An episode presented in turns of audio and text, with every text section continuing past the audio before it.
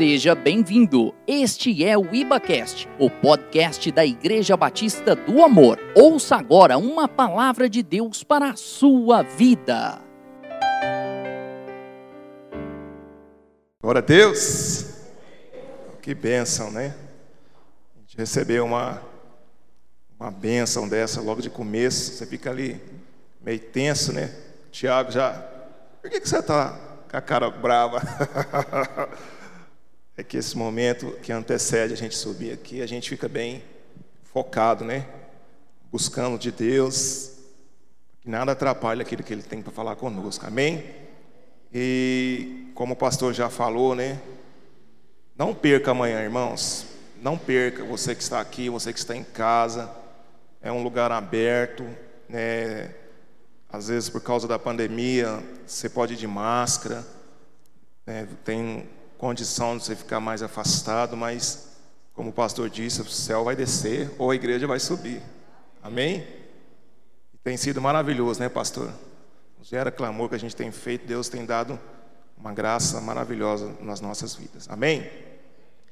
Irmãos, sem demorar muito, é, o título dessa ministração que o Senhor colocou no meu coração é Pequei. Tenho dois caminhos. Qual devo seguir? Amém? Então, assim, nós vamos falar sobre o pecado, nós vamos falar sobre aquilo que nos atrapalha de nos achegarmos a Deus, aquilo que nos separa de Deus, que é o pecado. Amém?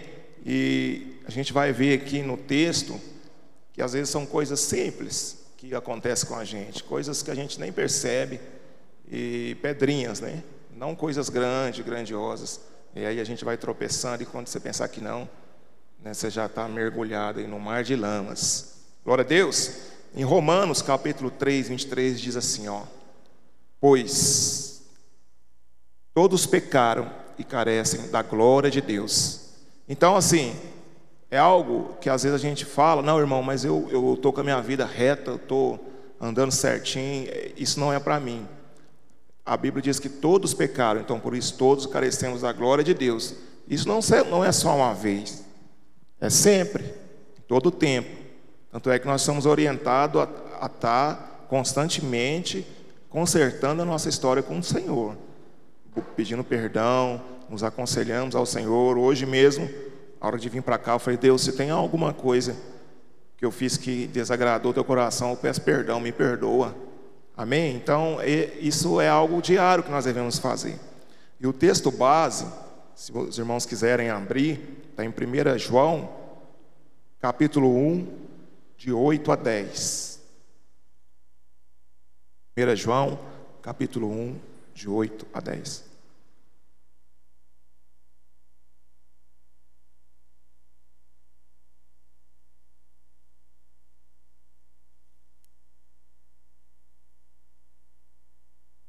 Glória a Deus, ali o relógio ali, pastor. Amém.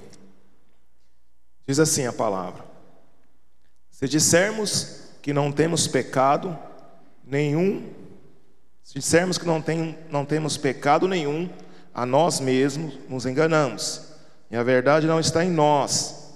Se confessarmos os nossos pecados, Ele é fiel e justo para nos perdoar os pecados e nos purificar de toda injustiça. Se dissermos que não temos cometido pecado, fazemos-lo mentiroso e a Sua palavra não está em nós. Eu, eu, confesso que eu relutei por essa palavra, Senhor, mas uma palavra de confronto de novo. Né? Há algum tempo estava ministrando algumas palavras diferentes, e o Senhor, já num tempo, Ele tem me levado a esse tipo de texto. E eu vou né, fazer aquilo que o Senhor pediu para eu fazer. Amém? Ele quer que a gente fale sobre pecado no tempo da graça. Olha só. Amém? Mas nós vamos, vamos lá. Então, para mostrar essa realidade de forma lúdica na Bíblia, nós vamos pegar o exemplo de duas autoridades. Porque, como eu disse, que pequei, às vezes a gente pega e fala, e agora? Estou pecando, pequei. Às vezes a ficha demora a cair, mas quando cai, cai em realidade, fala, e agora o que eu devo fazer? Tenho dois caminhos, qual devo seguir? Então, assim, tem duas autoridades, dois homens de Deus que aos olhos humanos eram perfeitos, desejáveis pelo seu povo, escolhidos e separados por Deus né, que no início começaram muito bem, às vezes o ministério, começaram muito bem aquilo ali que o Senhor tinha é, separado para eles fazer, mas algo aconteceu e eles pecaram, né? E esses dois autores, esses dois irmãos são Saul e Davi. Amém?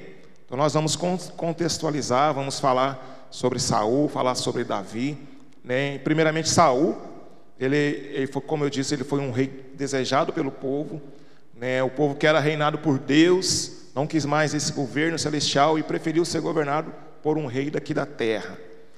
O Senhor governava o povo de Israel. O Senhor, ele era o rei que tomava conta do povo de Israel. E o povo de Israel, ele chega para Samuel e fala: Samuel, nós queremos um rei que reine sobre nós. Nós queremos um rei da terra que reine sobre nós. Por quê? Porque todos os outros, as outras nações, né, tem um rei e nós não temos. Amém? Olha que loucura. Né, eles, mais uma vez, eles renegaram ao Rei dos Reis. Amém? Olha só, 1 Samuel 8, 4, 9, diz direitinho isso que eu falei. Então, todos os ancião, anciões, anciãos de Israel se congregaram e vieram a Samuel, a Ramá, e disseram-lhe: Eis que já estás velho e teus filhos não andam pelos teus caminhos. Constitui-nos, pois, agora um rei sobre nós, para que ele nos julgue, como tem todas as nações. Porém, esta palavra pareceu mal aos olhos de Samuel, quando disseram: Dá-nos um rei para que nos julgue. E Samuel orou ao Senhor e disse, e disse o Senhor a Samuel: Ouve a voz do povo em tudo quanto te dizem, pois não tem te rejeitado a ti, antes a mim, me tem rejeitado para eu não reinar sobre eles, conforme todas as obras que fizeram desde o dia em que os tirei do Egito até o dia de hoje. A mim me deixaram, e a outros deuses serviram. Assim também fazes a ti. Agora, pois, ouve a sua voz, porém, protesta-lhes solenemente, solene, solenemente e declara-lhes qual será o costume do rei que houver de reinar sobre eles. Amém, irmãos? Então, com esse texto, nós podemos extrair aqui duas lições. A primeira, que o povo estava sendo reinado por Deus e as coisas não estavam saindo da maneira que eles queriam. Ou melhor, eles estavam enfrentando dificuldades ou não estavam se agradando com o que os profetas estavam fazendo, e ao invés de deixar Deus resolver a situação, eles preferiram deixar Deus de lado e dar um jeito eles mesmos. É isso aqui só acontece, só aconteceu com eles. Né? Conosco não é assim. Às vezes, quando nós colocamos, entregamos para Deus, e aí, de repente, a situação começa a sair fora daquilo que eu queria, que eu desejava, eu tomo de volta, falo, peraí que eu vou dar um jeitinho aqui. Amém? Comigo, às vezes, né, já, já aconteceu, e se eu não vigiar, acontece. Então é algo que aconteceu lá atrás e se a gente não vigiar, acontece hoje. E às vezes o Senhor está cuidando, nós entregamos ao Senhor, colocamos nas mãos dele, e aí às vezes as, as coisas começam a dificultar, os tempos começam a ficar difíceis, e aí começa a murmuração, começa é, a gente querer dar um jeitinho, querer pegar um atalho, fazer algo que não agrada o Senhor. Amém? Primeira lição é essa: né? o povo deixou Deus de lado. A segunda, eles quiseram se moldar ao padrão do mundo. Ou seja, está todo mundo fazendo assim, todas as nações têm um rei, né? então nós precisamos tomar cuidado com isso. Né? Nós temos o nosso padrão, nosso padrão é bíblico. A igreja do Senhor, ela, é, ela tem um manual de instrução. Então, se é, se é alguma coisa que está fora do padrão de Deus, nós temos que deixar lá. Né? Nosso padrão é o padrão de Deus. E o que eles fizeram? Eles quiseram fazer conforme os outros estavam fazendo. Às vezes, o que é para o outro não é para mim. Isso é muito individual. O que Deus tem para mim, Ele não tem para o outro. Então, nós precisamos tomar cuidado com isso também. Amém? Então, após eles desejarem outro rei, pedirem outro rei. O, Samuel, que era o profeta da, da época, orou e o Senhor atendeu. Outra coisa que eu chamo a atenção: cuidado com aquilo que a gente pede ao Senhor, cuidado com aquilo que a gente deseja ao Senhor, porque Deus ele é galardoador, galardoador. Hoje a minha língua vai dar um nó aqui, então, nós precisamos aprender a orar. A Bíblia diz: nós devemos pedir ao Espírito de Deus que nos ensine a orar conforme convém, conforme a tua vontade. Então a gente sempre fala, Deus, a gente na célula, né, a gente nas reuniões, a gente fala, irmão, você quer um carro? Não, eu quero, vou orar, pedir um carro ao Senhor. Então pede, que seja específico. Senhor, eu quero um carro, quatro portas, um carro da marca tal, assim, assim. Tanto é que nós, no início do ano, nós pegamos os nossos alvos, porque nós entendemos isso. Nós precisamos ser específico com o Senhor e pedir aquilo que agrada a Ele. Amém? Então, o Senhor te atende especificamente. Por quê? Se você pede um carro, depois não né, vem um nada contra a Fusca, mas aí vem um Fusca, né, ruim, dando gasto, dando despesa, você não vai falar que foi Deus, foi o que você pediu para Deus, foi Deus que te deu. Não, você tem que ser específico, amém? Nós falamos muito isso na célula. Então, eles pediram e o Senhor né, separou e deu a eles o rei que eles queriam. Saul, de fato ele era um homem bom, que também recebeu o Espírito Santo, era humilde e de família militar, trabalhador e bem tímido. Foi ungido rei quando estava procurando as jumentas extraviadas de seu pai. Ele era o mais alto e belo de todos em Israel. Governou Israel por 40 anos e no início do seu reinado ele derrotou os amonitas, né, conforme está lá em Samuel capítulo 11.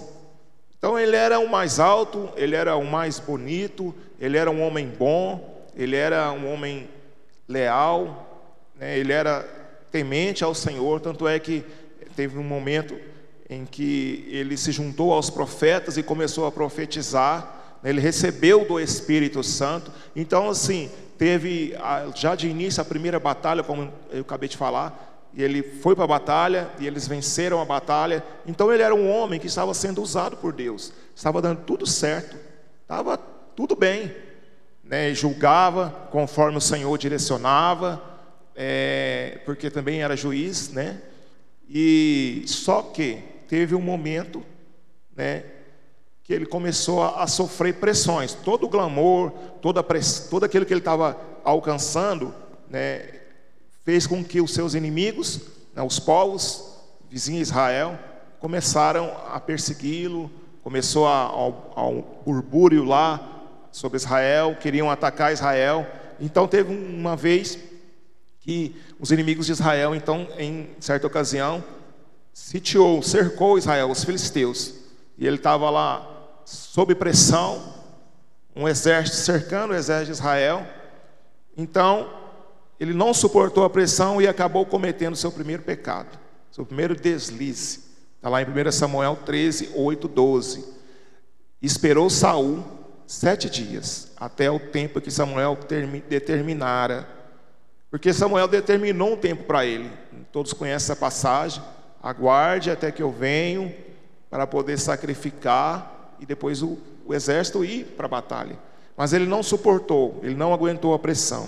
Então Samuel a Gilgal, o povo se dispersava dele. E o povo também não estava, não tinha paciência, estava saindo, estava fugindo. Ele falou: tem que fazer alguma coisa. Eu não posso deixar não posso deixar esse exército embora. Eu tenho que fazer algo para chamar a atenção deles. Eu tenho que fazer algo para eles confiar em mim. Eu tenho que fazer algo para eles ver que eu sou rei, né? Então ele ofereceu o holocausto.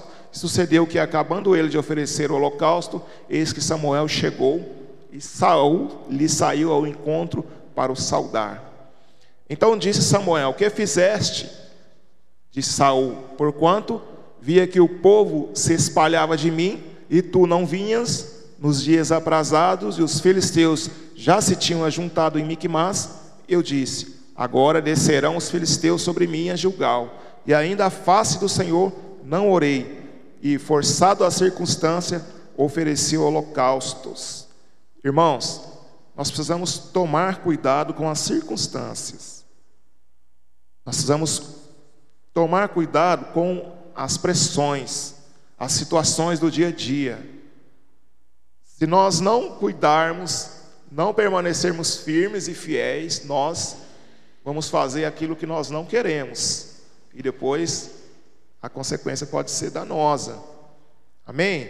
Desse texto nós podemos extrair a primeira, mais duas lições. A primeira, Saul desobedeceu ao Senhor por não esperar o tempo de Deus e faz o que Deus não mandou fazer. Nós precisamos esperar aprender o tempo de Deus. Casais, jovens, é, a gente vê muito isso acontecer. A pessoa está solteira, está esperando uma, uma, uma esposa ou um esposo da parte do Senhor. Começa a orar e passa-se um tempo, passa anos, outro ano. E quando é fé, a pessoa que já esperou algum tempo desiste. Dá um jeito, aparece algo né, bonito, diferente. E aí a pessoa às vezes troca a bênção por um prato de lentilha, porque não esperou o tempo de Deus.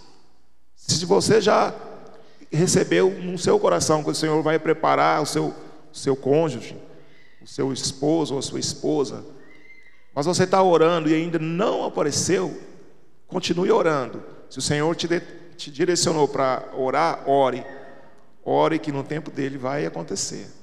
No tempo dele vai aparecer o varão valoroso, montado num cavalo branco, vindo com.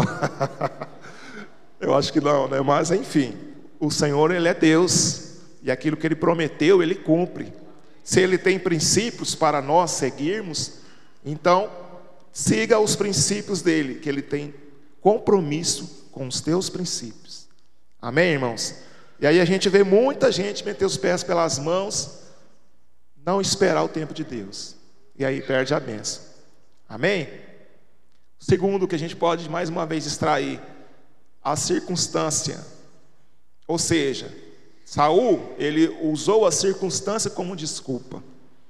Nós temos esse esse dom, nós temos, né, não vou falar dom não, mas temos essa facilidade de dar desculpa para os nossos erros, para as nossas falhas. Então foi o que Saul fez.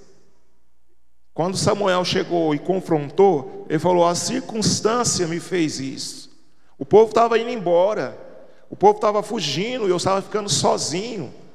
Eles iam me matar, eles iam, nos, nós iríamos perder. Eu não tive como, não teve jeito. Mas a, a palavra que ele tinha não era essa. A direção que ele tinha não era essa. Então ele tinha duas opções: ou confiava ou não confiava. Né? Ele preferiu não confiar. E aí usou a desculpa. Agora, essa também, essa questão da desculpa, ela é antiga.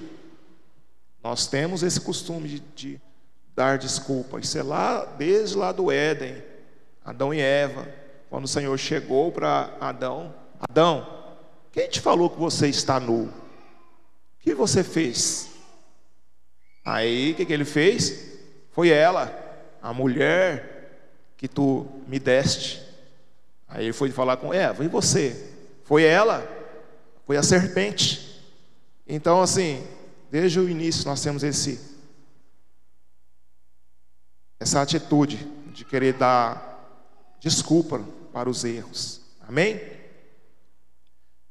Então, com essa desobediência, Saul recebeu como consequência o fim da eternidade de seu reinado.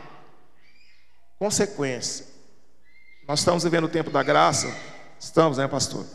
Nós recebemos a graça, a misericórdia, o favor do Senhor. Nós temos, nós recebemos. Mas nós sabemos que aquilo que nós cometemos na terra, todo o pecado que eu cometer, o Senhor me perdoa. Se eu me, se, né, se eu me arrepender, mas o que? A consequência a gente vai passar por ela. A consequência faz parte da semeadura. Então não tem como a gente semear é, milho um grão de milho e colher banana, abacaxi, manga. Não tem como. Amém? Se você plantou milho, essa semeadura ela virá. O que pode acontecer e o que acontece é o favor e a graça do Senhor. Quando a semeadura, quando a colheita vier, o Senhor ele te sustenta, ele te fortalece, ele te ajuda, ele levanta pessoas para te ajudar suportar, mas ele não te abandona. Amém? Aqueles, né, que entendem esse princípio. Mas o Senhor ele foi misericordioso e concedeu a Saul vitórias, mesmo assim, né? Concedeu vitórias diante dos filisteus e também contra os amalequitas, dando-lhe por meio do profeta Samuel outra direção. E aí, com o tempo, né, o Senhor deu outra direção para ele por meio de Samuel. Está lá em 1 Samuel, capítulo 15, verso 2 e 3. Assim diz o Senhor dos exércitos eu me recordei do que fez Ameleque a Israel, como se lhe opôs no caminho. Quando subia do Egito, vai, pois agora e fere Amaleque e destrói totalmente a tudo o que tiver e não lhe perdoes. Porém matarás desde o homem até a mulher, desde os meninos até aos de peito, desde os bois até as ovelhas, e desde os camelos até os jumentos. Então a direção era: vai até os Amalequitas e destrói. Destrói, não deixa sobrar nada, dizima, acaba com tudo. Amém? E assim fez Saul. Né? Fez quase tudo que o Senhor direcionou. Quase. Né? Ele reuniu o exército, combateu os Amalequitas, venceu os Amalequitas, mas, olha lá aqui que está escrito em 1 Samuel 15, 9. Saul e o povo pouparam a e ao melhor das ovelhas e das vacas e as da segunda ordem e aos cordeiros e ao melhor que havia e não os quiseram destruir totalmente. Porém, a toda coisa vil e desprezível destruíram totalmente. Ele foi lá e fez parte do que o Senhor mandou fazer. É, é outra situação que nós devemos cuidar. Mandou fazer algo, a Bíblia nos direciona para fazer algo, então nós não podemos fazer pela metade. Por exemplo, eu, no meu caso, eu vou dar meu exemplo, quando eu converti, né, eu, eu, era do mundo, mundano, bebia, fumava, prostituía, é, eu com a minha namorada, na, até então era namorada, nós vivíamos um relacionamento mundano. Então, quando a gente foi para os caminhos do Senhor, nós resolvemos consertar a nossa vida.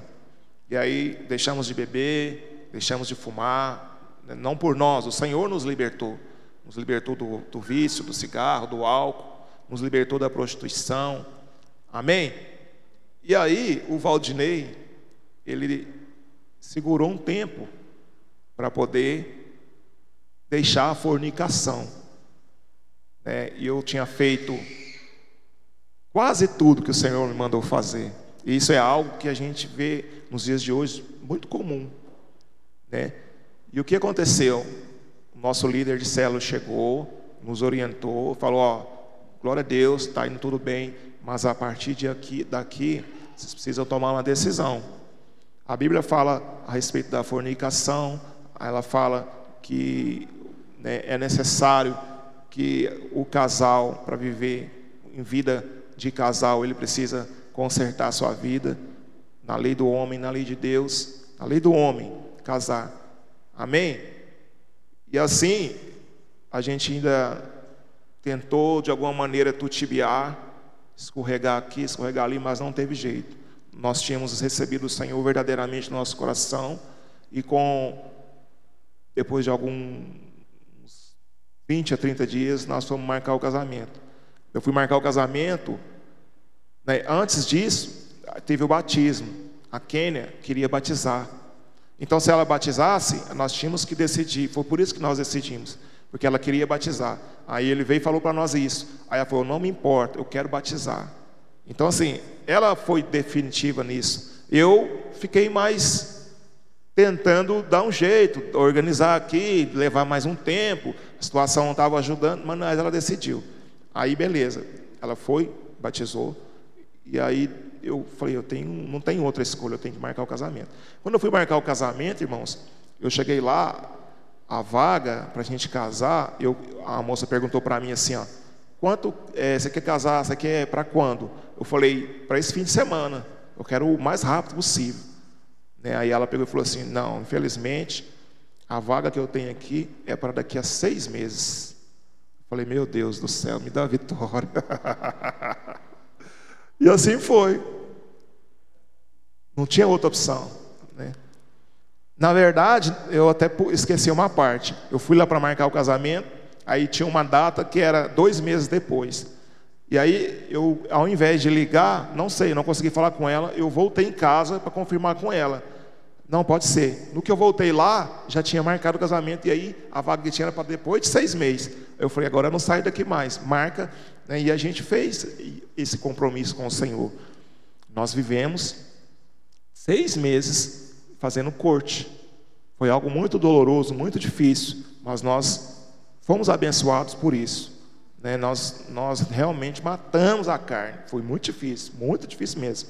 Mas o Senhor nos, nos abençoou, abençoou a nossa vida, abençoou o nosso casamento. E nós, até hoje, nós somos abençoados por isso. Então, não tem como fazer mais ou menos. Não tem como fazer pela metade. Saul fez pela metade e deu errado. Nós com Cristo, nós temos que ser sim, sim, não, não. Temos que fazer a coisa que o Senhor nos direciona. Por quê? Porque existe uma bênção na obediência. E existe também maldição na desobediência. Isso é muito sério. Nós precisamos nos atentar a isso. Amém? Então, os casais aí, se tiver alguém que está nos assistindo, tiver alguém aqui, né, que está aí vivendo uma situação de amasiado já há muito tempo, e é isso mesmo que vocês fazem e querem. Irmãos, conversa com seu líder, falem do marcar o casamento, marca o casamento que a célula vai te ajudar a casar. Amém? Eu tenho certeza, eu falo, eu falo porque isso a gente faz. E aconteceu comigo. Eu não tinha condição, a célula me ajudou. Foi benção demais. Até casa para morar, seis meses a gente conseguiu. Deus fez uma benção poderosa na nossa vida. Glória a Deus. Então, Saul comete o segundo pecado, né? Então o rei desobedeceu o Senhor pela segunda vez, Samuel confrontou, né? e olha o que ele fez. Senhor, se arrepende de tê-lo, olha o que o Senhor fez, se arrependeu de tê-lo construído rei sobre Israel. Samuel vai de Saul e confrontam a respeito do que ele tinha feito. 1 Samuel 15, do 20 ao 23. Então disse Saul a Samuel: Antes dei ouvidos à voz do Senhor, e caminhei no caminho pelo qual o Senhor me enviou, e trouxe Agag, rei de Amaleque, e os amalequitas destruí totalmente. Mas o povo tomou o despojo das ovelhas e vacas, o melhor do interdito, para oferecer ao Senhor teu Deus em Jugal. Porém Samuel disse: Tem porventura o Senhor tanto prazer em holocausto e sacrifício, como em que se obedeça a palavra do Senhor, eis que o obedecer é melhor do que o sacrificar, e o atender melhor é o do que a gordura de carneiros, porque a rebelião é como o pecado de feitiçaria, e o porfiar é como iniquidade em idolatria. Portanto, porquanto tu rejeitaste a palavra do Senhor, ele também te rejeitou a ti, para que não sejas rei. Saul recebe a consequência do fim do reinado dele. Ali acabou. Ali acabou ali a, a, a continuidade do seu reinado. Ele recebeu a rejeição de Deus. Amém? Tanto é que a vida de Saul acabou com o suicídio. Ele passou a ser perseguido por um espírito maligno ele ficou perturbado e até no final, né, depois de algum tempo, ele morreu por suicídio. Ele estava com a espada é, para, né, não, não teve coragem de tirar a sua própria vida. Ele pediu para um servo empurrá-lo na espada e assim foi feito. Então o que aconteceu? A consequência da desobediência ou de fazer pela metade foi o fim do seu reinado. Né? Tudo começou muito bem, estava indo tudo bem, mas ele começou com pequenos deslizes, pequenos erros, e aí ele recebeu essa paga, essa consequência. Amém? Agora vamos falar sobre Davi. Davi ele era o filho mais novo de seus sete irmãos. Pastor de ovelhas, homem reto diante de Deus, corajoso, cheio de fé. Matou um urso e um leão para proteger as ovelhas de seu pai. Costumava tocar a harpa para acalmar o rei nos momentos de perturbação. E enfrentou Golias, o gigante filisteu, que andava amedrontado e vencendo o exército de Israel com apenas uma pedrada. Davi, ele era o homem segundo o coração de Deus. Davi, ele fez tudo certo. Ele era corajoso, ele era um guerreiro destemido. Tanto é que ele enfrentou Golias, né, um, gigante que estava amedrontando o povo de Israel, e com apenas uma pedra o derrubou, matou, cortou a cabeça e levou a cabeça para o rei, que até então era o rei Saul.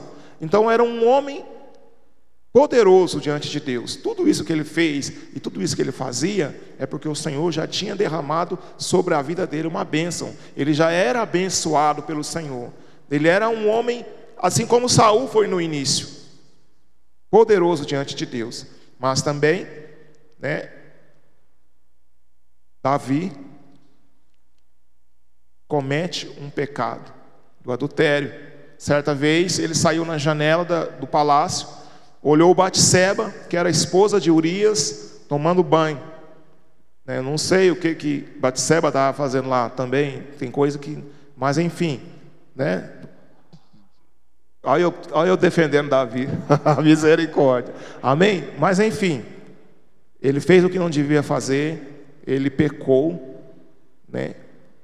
Além daquilo, aquilo aguçou ainda mais, ele trouxe Batseba para junto de ti, cometeu adultério com ela, e desse adultério teve o fruto que foi um filho.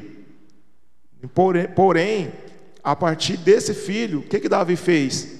Ele cometeu um outro pecado, um homicídio. Mandou Urias para frente de batalha, e lá ele foi morto.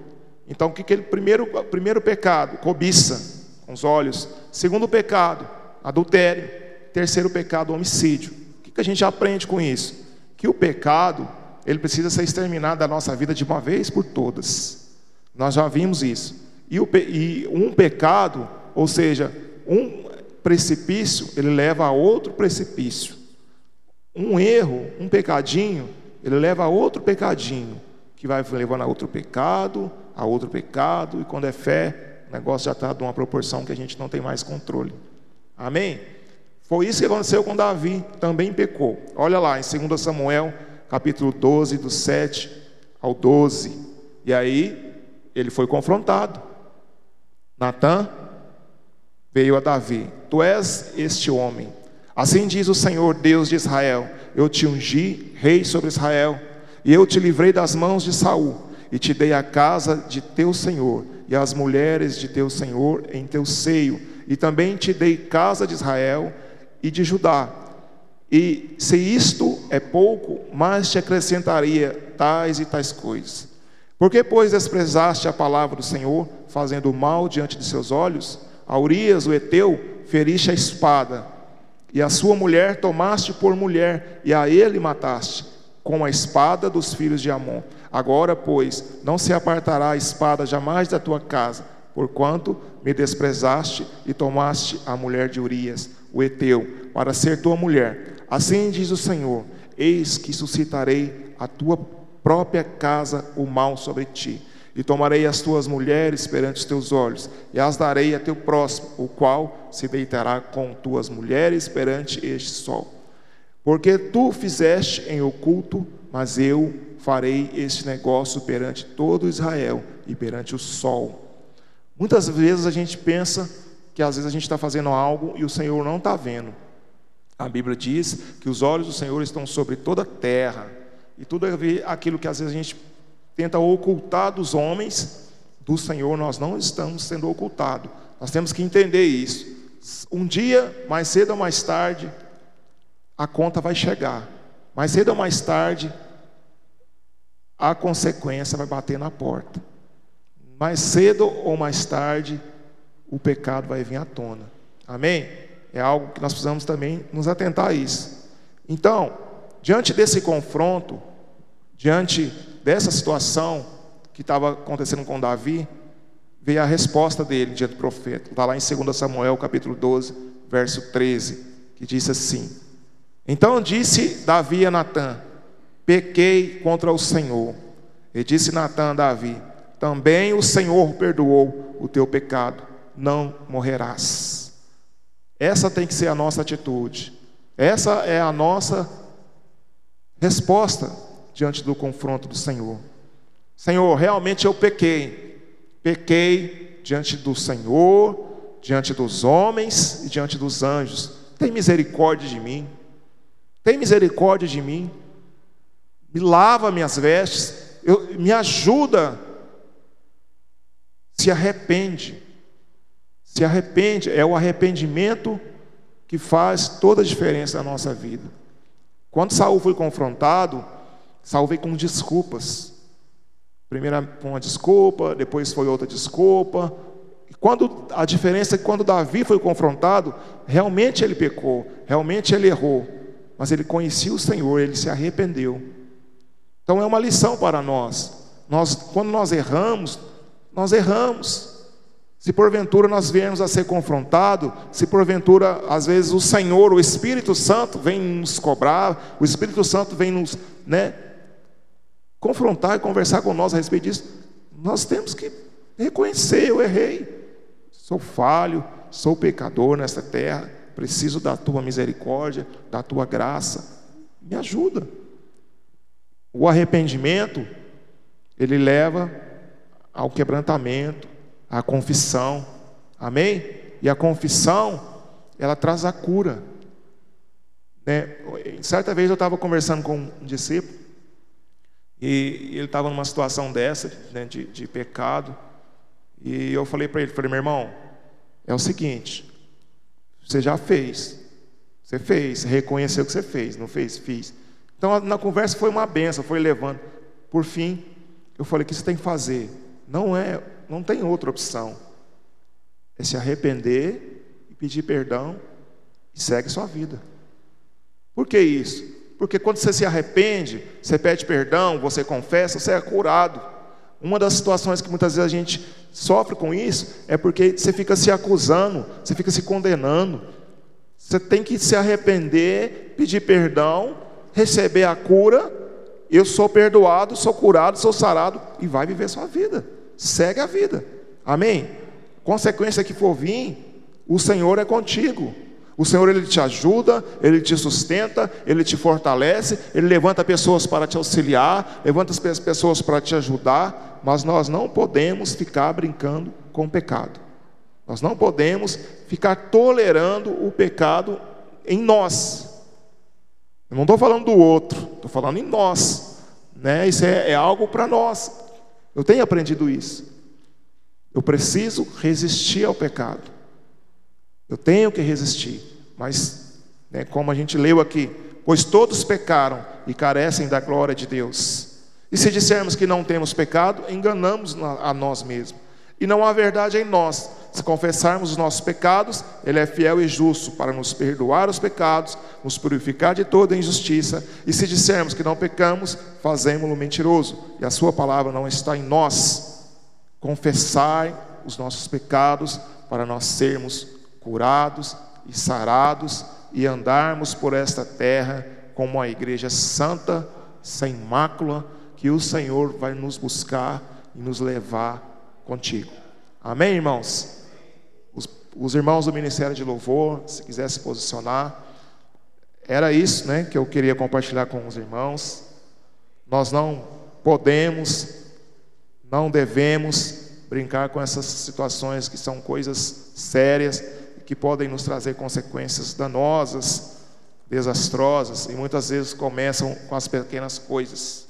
Amém, irmãos? Glória a Deus. Então, que o Senhor abençoe, que o Senhor proteja, que o Senhor nos dê sabedoria, que o Senhor abra os nossos olhos, olhos, que Ele possa sondar o nosso coração, que possa nos revelar, nos trazer à, à tona aquilo que nós, porventura, estamos fazendo e que não agrada o teu coração, que não agrada o Senhor. Amém? Deus abençoe. Obrigado pela oportunidade, pastor. Obrigado por acessar o IbaCast. Acesse nossas redes sociais. Siga Igreja Batista do Amor. Até a próxima!